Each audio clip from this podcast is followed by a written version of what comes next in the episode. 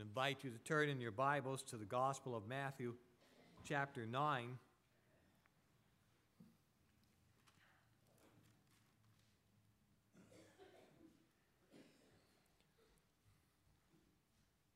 The Gospel of Matthew, chapter 9.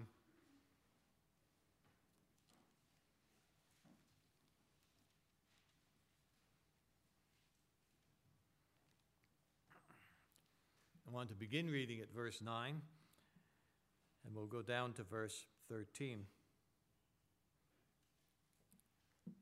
Matthew chapter 9, beginning at verse 9, as Jesus went on from there, he saw a man called Matthew sitting in the tax collector's booth, and he said to him, Follow me. And he got up and followed him. Then it happened that as Jesus was reclining at the table in the house, behold, many tax collectors and sinners came and were dining with Jesus and his disciples. When the Pharisees saw this, they said to his disciples, Why is your teacher eating with tax collectors and sinners? But when Jesus heard this, he said, It is not those who are healthy who need a physician, but those who are sick. But go and learn what this means. I desire compassion and not sacrifice. For I did not come to call the righteous, but sinners. Well, it is a fascinating passage, and it's a fascinating passage because you can assume um, a certain amount of popularity among the disciples that Jesus called. I mean, you stop you, and you look at Jesus walking along the shore and it's a very peaceful kind of, of, of walk, I would suggest. Uh, they wouldn't be out working uh, on their nets if it was uh, uh a real a ripping wind and, and bitterly cold. And, and so Jesus comes and he calls these disciples Peter, Andrew, James, and John. They're fishermen. We like fishermen, especially if they're bringing in salmon and halibut and haddock and so forth. I know that some of you like other kinds of fish, uh, but we, we are, as Atlantic Coast people, uh, we're, we're kind of joined to the sea. We like fishermen. It's okay. But here's a tax collector.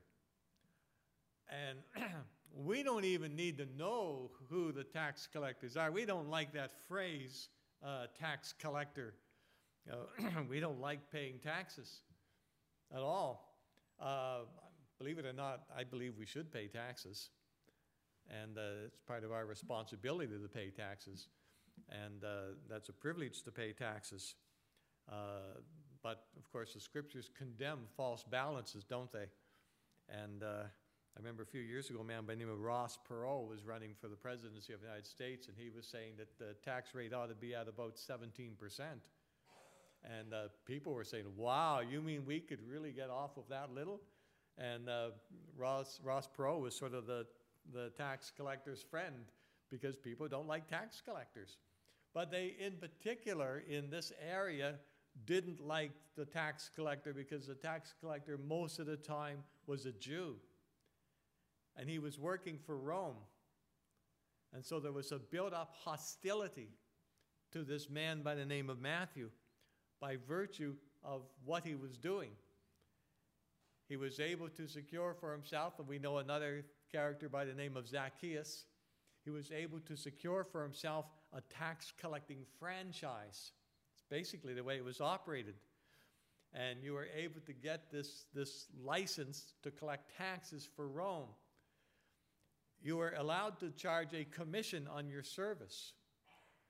And most of the time, the tax collectors charged a very generous commission for their service.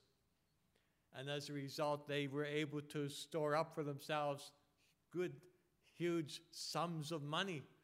And they were able to live with the upper crust. And they had large houses and, and all sorts of goods. And that caused them to be even more uh, despised because you could see their wealth. They were living under a roof of wealth they were dressed up in wealth, and uh, I doubt very much that they were going to uh, uh, a place like the Value Village to do their shopping. or for those of you that have ever had the privilege of being in a Frenchy store, uh, where all the used clothing is thrown into large bins and you're rooting through, hoping that nothing bites you at the bottom of the pile. And uh, I don't think they shop in places like that. But they were the ones that had everything going for them in the eyes of the world, and they were the most despised in the eyes of the Jews. And isn't it fascinating that Jesus would come to this particular individual? And it serves notice on a number of fronts, doesn't it? Because he's ministering in the area. He has been ministering in the area for quite some time now. It is the opening uh, year of his earthly ministry. And he has been going about preaching and teaching, and he's acquired for himself a reputation. A few miracles have been performed, and they have seen those take place. So everything about this man is a cause of curiosity and now, every time Jesus goes out and he does something, people are observing him. Now, one of the things that we know is that we, as, as professing Christians in our day and age, basically are anonymous people. And nobody really pays too awful much attention to what you and I do. Now, if uh, you found your name in the paper tomorrow, people would start paying attention to what you do.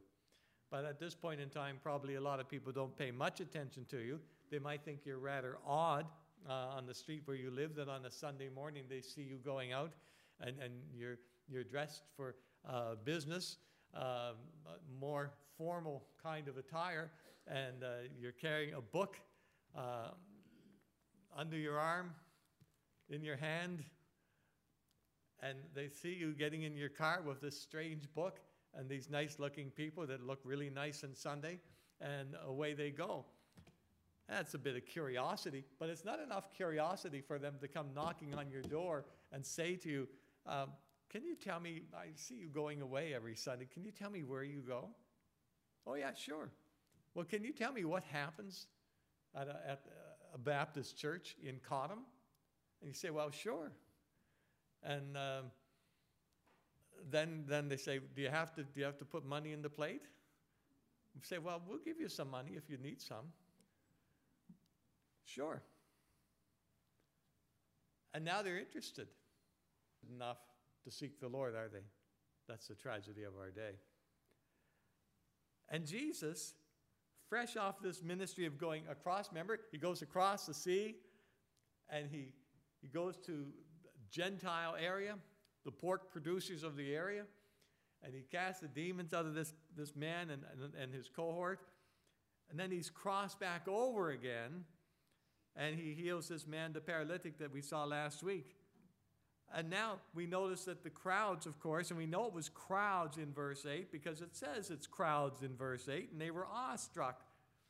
And then it goes on and it tells us there's a continuum here in verse 9 that as Jesus went on from there, he saw a man called Matthew. And he comes to this wonderful place called the tax collector's booth. So he's all set up for business. And in other words, Matthew's on duty to the tax collector's booth. And it's interesting, he doesn't go to pay taxes. And we have to presume something about this. And, and I think it's more helpful that we presume something about it, and that is that by this time Jesus had acquired a reputation not only on what he was doing, but what people were saying about him and what Jesus was saying. I think that's a necessity uh, for us to understand that. That Matthew, who is a pretty sharp fellow, he's got to be good at math, and, and he has to know how to collect taxes. He's got to be a, a literate man. So we have to attribute to him some wisdom here that he must have known who was encountering him at the booth. And notice what takes place. Because Matthew, this despised tax collector, drops everything and leaves a lucrative business to follow this man Jesus. And so this is the way it plays out. Where he comes to the booth and he says to him, Follow me. And there doesn't seem to be any real meaningful discussion going on. Give me 10 reasons why I should follow. Who are you? Where are we going? Uh, is it going to be difficult? Am I going to be popular? Am I going to have the same kind of money? Is this going to affect my income? Well, what's going to take place? And we notice there's something fascinating about this that there isn't a lot of interchange on that part. Now, in, in our day and age, there would be a lot of interchange on our part because the gospel does come with demands. I have a book that's written by John Piper. Uh, I, I, like John Piper. I don't agree with everything that he's written, um, but some of his earlier writings are quite superb. And one of them is a book on the demands of Jesus. Now, a title like that really doesn't attract people. More interested in what Jesus can do for you, what Jesus will give to you. Uh, 10 steps to be this, and 10 steps to be that, and a little bit of this, and a little bit of that, and a little more of this. And how can I be rich? Although Jesus wasn't. And, and how can I have all these things that all my rich friends have when Jesus didn't? And that's our culture. So when somebody comes along and says, I want to present to you 50 demands that Jesus is making on your life, we just about croak. Say, what? Demands on my life? You mean there are demands that come with the gospel? Yes. You mean there are have tos in the gospel? Yeah, there are. You mean there are things that I have to do, responsibilities that I need to take up? Yes, there are. And Jesus comes to this man, Matthew, and he gives him the, the quickest call of the gospel, but it's because Matthew has known what's going on. You're in the square every day, you're opened up at your little booth. And you know when Jesus is coming, and you know when Jesus is going, and you're hearing all sorts of conversations. I knew everything that was going on in Exmouth Street in St. John, New Brunswick, because my, my gram and my step grandpa ran a store we called them corner stores. It wasn't. It was smack dab in the middle of Exmouth Street. And everybody that came in, they came in, and sometimes they would come in, and they, ladies would come in, and they would say, I'd like to have a couple of potatoes and, a handful of carrots, please. That's how they bought their groceries. They went in there every day. And they, they'd come and they'd go out, oh, could you give me an onion? And he'd, Grampy Johnny'd reach in, grab an onion. How's that one look? Oh, that's great, good. Throw it on the scales of justice. Into the bag it goes and they would always deposit news in the store. You'd be stuck in that little store all day long. He'd go there early in the morning at 7:30 and he would stay there till 6 or 6.30 on weeknights and then he really lived it up and was open till about 9 o'clock on a friday night he never left that store but he knew exactly what was going on in exmouth street because everybody was coming to his booth and they were laying out what was going on and that's exactly what it is. And Matthew knows exactly what's going on. He has this pulse beat on the neighborhood because the booth is open. Tax collectors like to be open, they like to be busy, and they like to have lots of money. And Jesus comes and he says, Follow me. Do you notice there's some duplication in the call? He said that to the fishermen too. Now there's one added to it, and that is, Follow me, and I'll make you fishers of men. But the essence of the call is this follow me.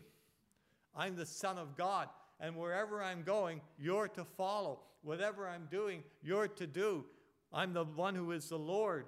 And Matthew has not yet had the impact of that, nor had the four fishermen and others that were following Jesus had the full impact of that. But we're to make sure that we understand, as those who name the name of Christ, that we have a sense of the full impact of that. What does it mean for me to follow Jesus? And it means taking up a cross, and it means confessing Christ, and it means dropping everything so that in all things Christ has the preeminence. And if there's one bit of territory that we hate to surrender in our culture, it's the preeminence of Christ, that He is Lord. But he stands before this man and says, Follow me. And we don't have a debate. We don't have any arm wrestling going on. We don't have any if, ands, and we don't have any excuses. Others had excuses, didn't they? I have a new car I want to try out. Well, it was auction back then, but uh, I have a new car. I have some new wheels uh, that, that I got, and I have to try them out. And so I'm going to do that. I know, come and follow after I've tried out the wheels and, and I've, I've, got this to do, and I've got that to do, and I've, I've got sickness at my home, and so forth and so on. You know, there are very few homes that don't have sickness in their home. There's always something happening in the home. There's always some, some tragedy happening in the home. There's always a problem in the home. There's always going to be excuses. We're expert at excuses. And whenever something doesn't get done that is supposed to get done, the very first thing we do is we happen to have a six gun of excuses. Let's say I reach in and I grab my six gun of excuses and I start firing and hoping somehow one of those excuses will be deemed, nah, that's a pretty good excuse. I guess I'll accept that today. But we don't get that. He got up and followed him.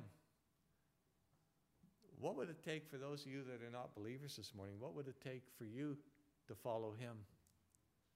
For you to follow Christ? You know something. I mean, anyone that's been here for any period of time, surely you know a little bit about Jesus.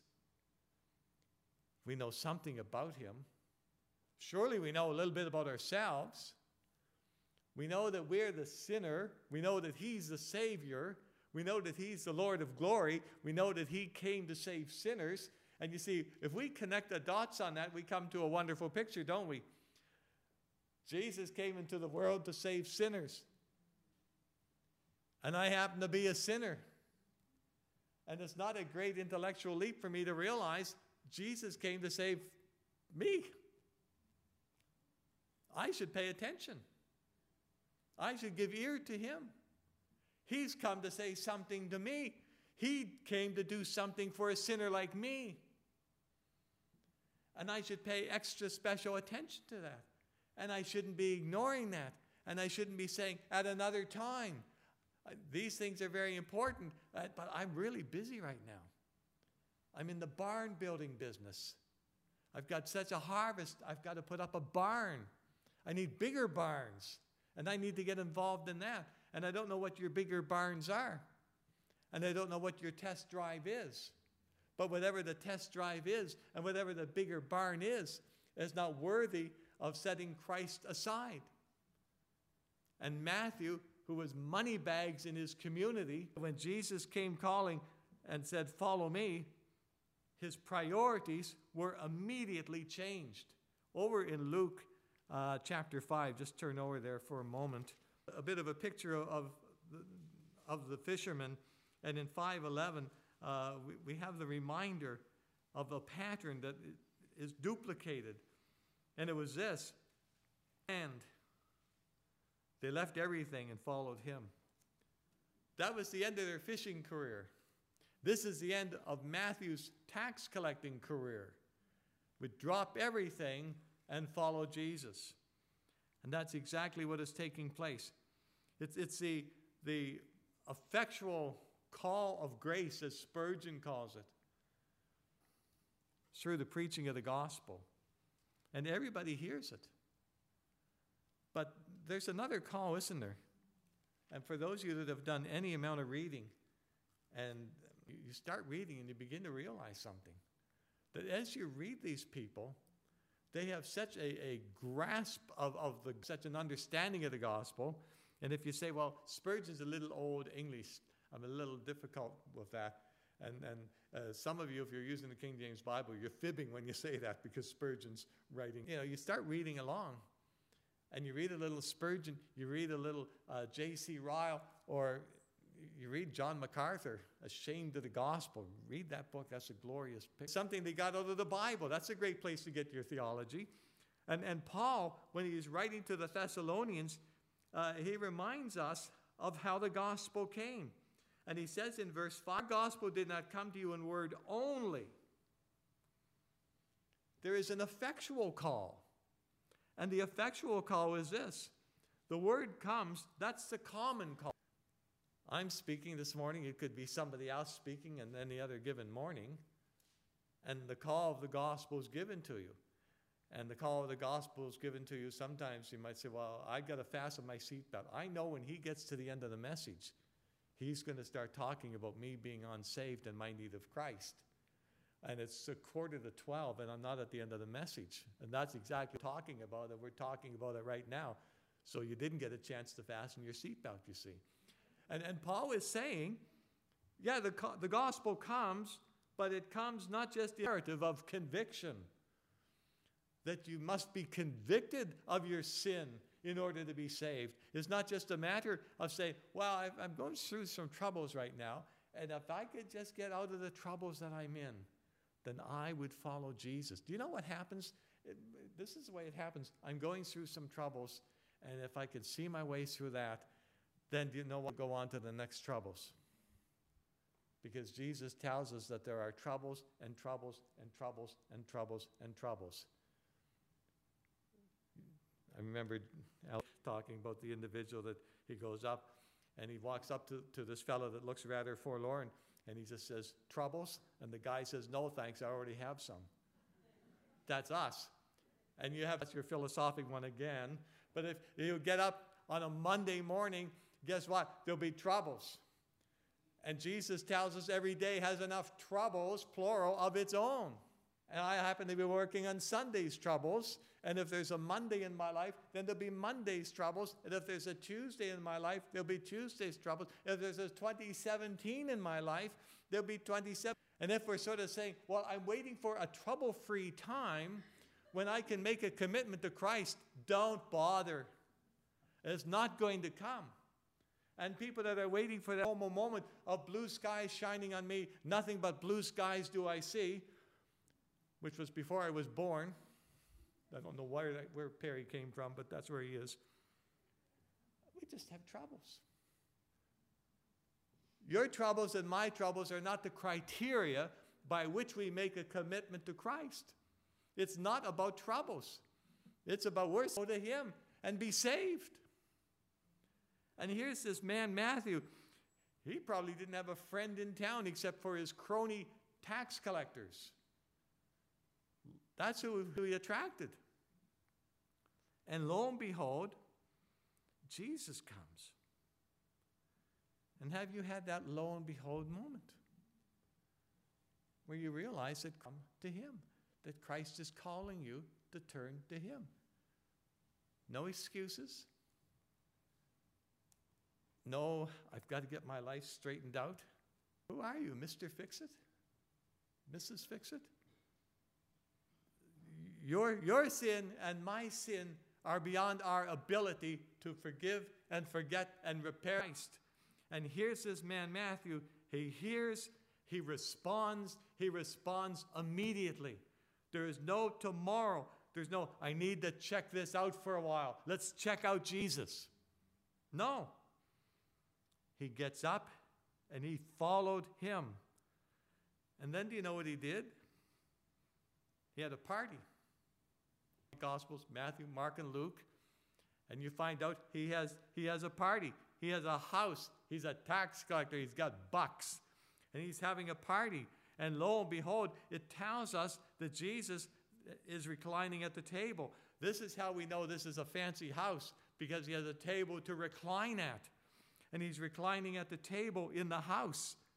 And notice who's and sinners. Now, it's not that the tax collectors were not sinners, but uh, Gentile sinners were really bad sinners in the eyes of the Jews, and that's who Matthew's writing to. So Gentile sinners were real. Jewish tax collectors were just sinners. So if you were a Gentile, you're a sinner in capital letters.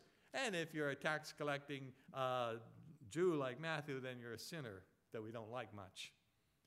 And here they are. This is who Matthew has attracted. He's having this party, and guess who's coming? All his tax collector cronies and all these other undesirable kind of people who are just plain old sinners. And here they are, what's going on here? And it must have been a very large property that it would accommodate so many people. But here he leaves his perceived future. He sacrifices all his hope of personal wealth and gain and security, all marketed today. And now he's having a party because Jesus is coming to his house. And as a result of it, we learn something about people. And here it is the Pharisees see this. Many tax collectors and sinners, and they're eating big with Jesus and his disciples, and the Pharisees come along. I can never think of the two characters in. Uh, I, am going to show my intellectualism here. I hmm? Okay, thank you, my fellow intellectuals who are not ashamed to say that. And there are those two characters up in the balcony. And they were ripping everything apart that was going on on the, on the stage. And I, I always think of the Pharisees. Whatever happens, whatever Jesus is doing, there's these, these, these Heckle and Jeckle Pharisees. They should have been overjoyed. There's one less Jewish tax collector in town. And here the Pharisees are, and they're in the audience. They're working the crowd. They're out in the perimeter. They're not going to go in with those dirty sinners and, ta- and they're writing up the critique. And here's the question and they wouldn't dare go to Jesus. Notice how people work? You know it from church life, don't you? Hmm? Every, every deacon knows this. I'm working with live ammunition this morning. Every deacon knows this, and somebody has brought up some people are wondering.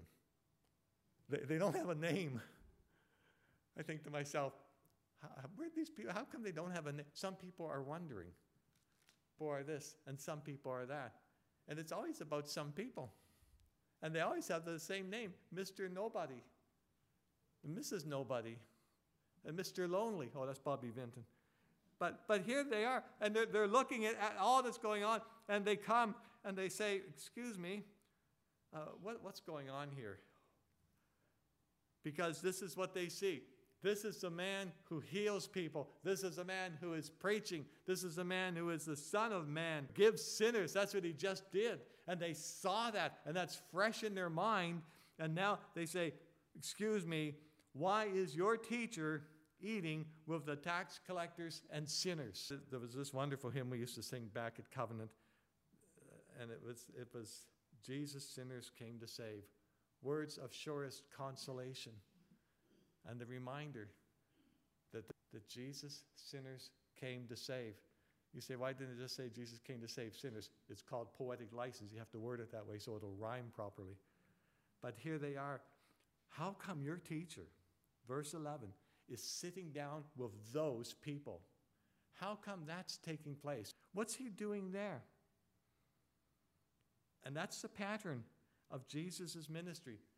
And it's done in the context of the grumblers working behind the scenes to discredit Jesus. And it happens over and over again.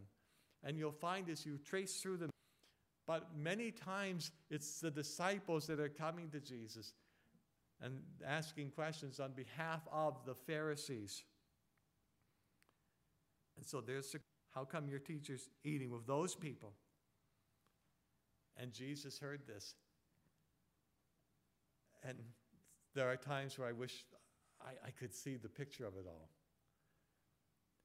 I wonder if they interrupted the meal and asked Jesus this, or if this happened some hours later after they'd had the, the, uh, the, the, the, chicken and ribs and all the rest.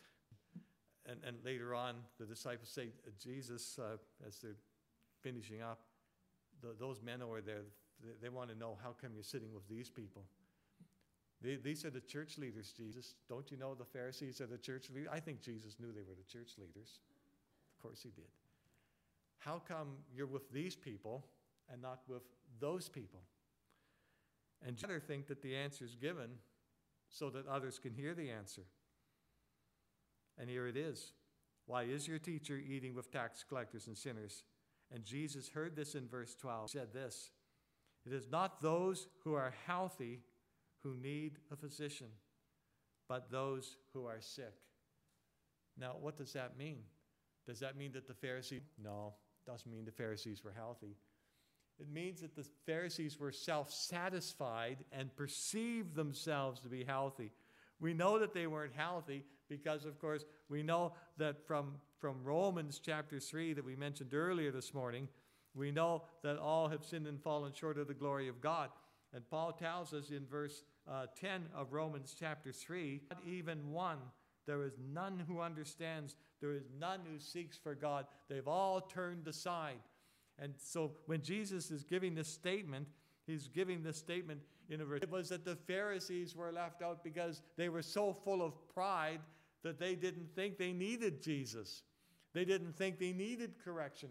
They were working, they had a work salvation program and they knew exactly how to wash their hands and when to wash their hands and the proper posture and the whole bit. They knew how to pray, and they knew that that poor old public, publican in, in the uh, synagogue, he didn't know how to pray. and he didn't, wasn't allowed in. He had to stand way back. And here he was not exercising proper decorum, pounding on his chest, saying, God, be merciful to me, the sinner. And he's the guy that went home justified that day. They had their own little Pharisaic program. And Jesus is saying, if you are basing your faith on your little program, on your self sufficiency, on all your works, if you base your faith on a work salvation, it'll blow up in your face. You will end up with nothing on the last day. You'll be lost on the last day. We're not saved by our works, we're saved by grace, always by grace, and only by grace. And Jesus saying, these people knew they were sick. When you talk to somebody that's just going through an awful time and they're, in a sense, reaping what they've sown in life, you very seldom have to go in and explain, well, you know why this has all come upon you? It's because you've sinned against God, you've broken His law. The vast majority of people who are in trouble this morning don't need that as the opening volley of your words to them. They already know they're in trouble. They already know that their life is strewn with wrong decisions. They already know they've been walking on the road of disobedience. They already know that. They need to know how do I get off this road? Where do I turn? What next? They're already in the mess. I want to know what now? And Jesus is saying, it's those that are healthy, they don't care. It's those that are sick that need a physician. And they need the physician's diagnosis. And they're those that need Christ. And he gives a picture of this divine physician who comes. The grumblers are not interested, they don't care. But the sick do and we're surrounded with the sick. We're going to see it at the end of the chapter in that one of my favorite passages in the whole of the Gospel of Matthew, where Jesus sees the people, and you've heard me mention it before, and you're hearing me mention it again. When he sees the people in verse 36, he felt compassion for them because they were distressed, dispirited, like sheep without a shepherd. They knew that they were dispirited. They knew that they were distressed. They knew that. And the sheep are wandering all over the place and the shepherd comes calling. And Jesus is in the face of these who have no use for the sinner. Many times, people will admit after having been living a rebellious life, and they'll say something that's rather sad, and you start asking for testimonies. And people will give a testimony, and it will go something like this I did this and this and this and this and this and this and this. And on the list will go. And then there was something will emerge out of that list. And then one day, an individual came to me, confronted me. I met them on an elevator. I met them in a restaurant. They gave me a tract as they were leaving. And it kind of begs the question why didn't that happen before? They were just as distressed in, in 1999 as they were in 2009? And how is it, and why does it still happen that people make professions of faith living in Canada and nobody ever came with the gospel? Now, you could easily say, well, that's their fault. They should have turned on the TV. Don't. But do you see the picture? Jesus goes to those that need him. The Pharisees didn't care about Jesus, they didn't give a hoot about Jesus. They were antagonistic toward him. But here are the tax collectors. Who's their friend? No one. Who are these sinners who are involved in all the dirt of life? Who's their friend? As we go on the pattern that we're going in this country, we are going to be surrounded with broken lives. People that don't even know who they are. And now, as this, this dirt of the world entrenches itself upon us, There'll be people that don't know what they are. And it begs the question who's going to go to them? Who's going to dare to go and say, I'm here to tell you what the problem is? There is a God, and He has made you for Himself. He has made you to bring glory to Him. And they're sitting there, and their face is all disfigured, and their hair is all spiked up and is multicolored, and they're smelling bad. And you sort of say, Oh, so that's what marijuana smells like. And they just spilt their beer on, on you. And there they are. And what are you going to say to them? Excuse me, I got to go home and take a bath. No, they need the gospel. These confused people need the gospel. And here are these people, these sinners. And, and we get the list of sins. And I'm sure they were a representative crowd. And Jesus says, I've come to sinners. That's who he came to save. So this is a, this is a happy meal. This is the first happy meal. It precedes McDonald's, where here's this happy tax collector with the big spread, and all the sinners have come. Jesus is here, and the sinners see something in Jesus, and these gals see something in Jesus that they never seen from the hooligans that they've been associating with. And here are these men, and they've been involved in all sorts of sins, and they see something in Jesus that they've never seen anywhere else and it's the holiness of God.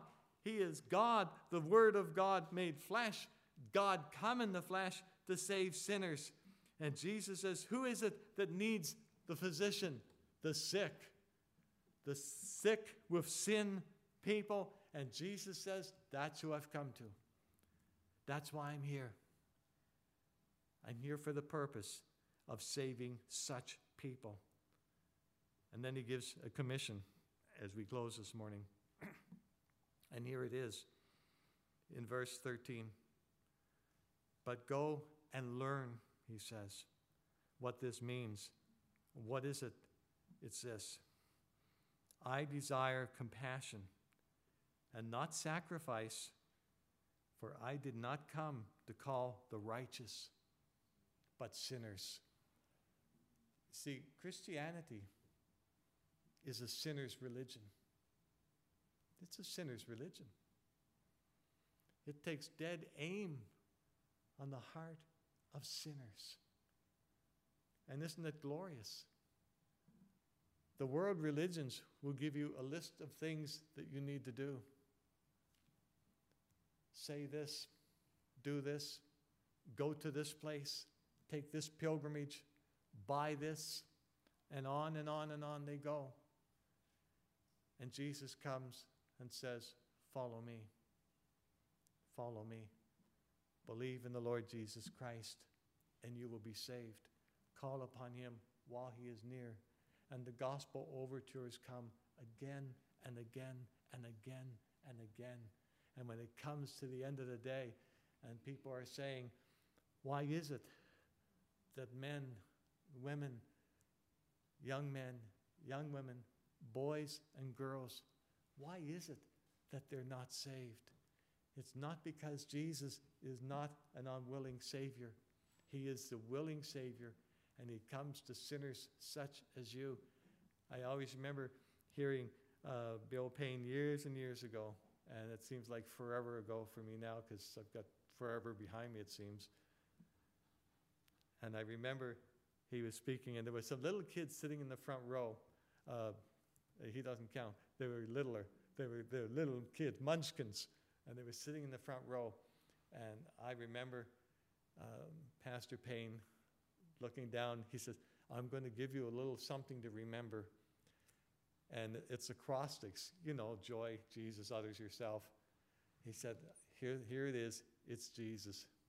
Jesus exactly suits us sinners. It's a sinner's religion.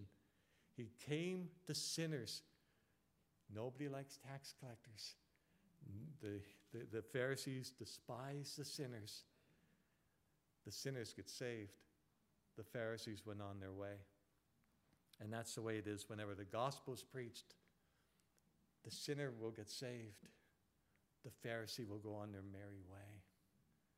And at the end, the merry way of the Pharisee has nothing to offer, nothing to give, and leaves a strewn bodies of those who are infected by it behind, hopeless without the gospel when Jesus comes to call sinners such as you, sinners such as I, that we would follow him. Let's bow before him in prayer, shall we? Father,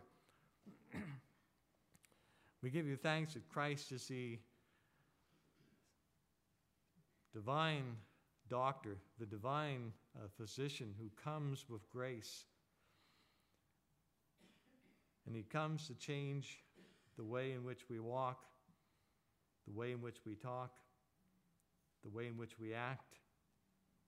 And he comes to change our eternity. And we give you thanks that the Lord would come to our particular place of sin and would call us to come to him and would promise salvation to all who repent and believe. And what a privilege it is, Lord God, to be here this morning to see Jesus coming to this man Matthew and calling him to forsake everything and follow him. And knowing, Lord God, that the same call comes to us to forsake sin and follow the Savior. And help us to do that this day. So speak to our hearts. Leave no heart untouched, we pray, in this morning hour, that we would have Jesus, in whose name we pray.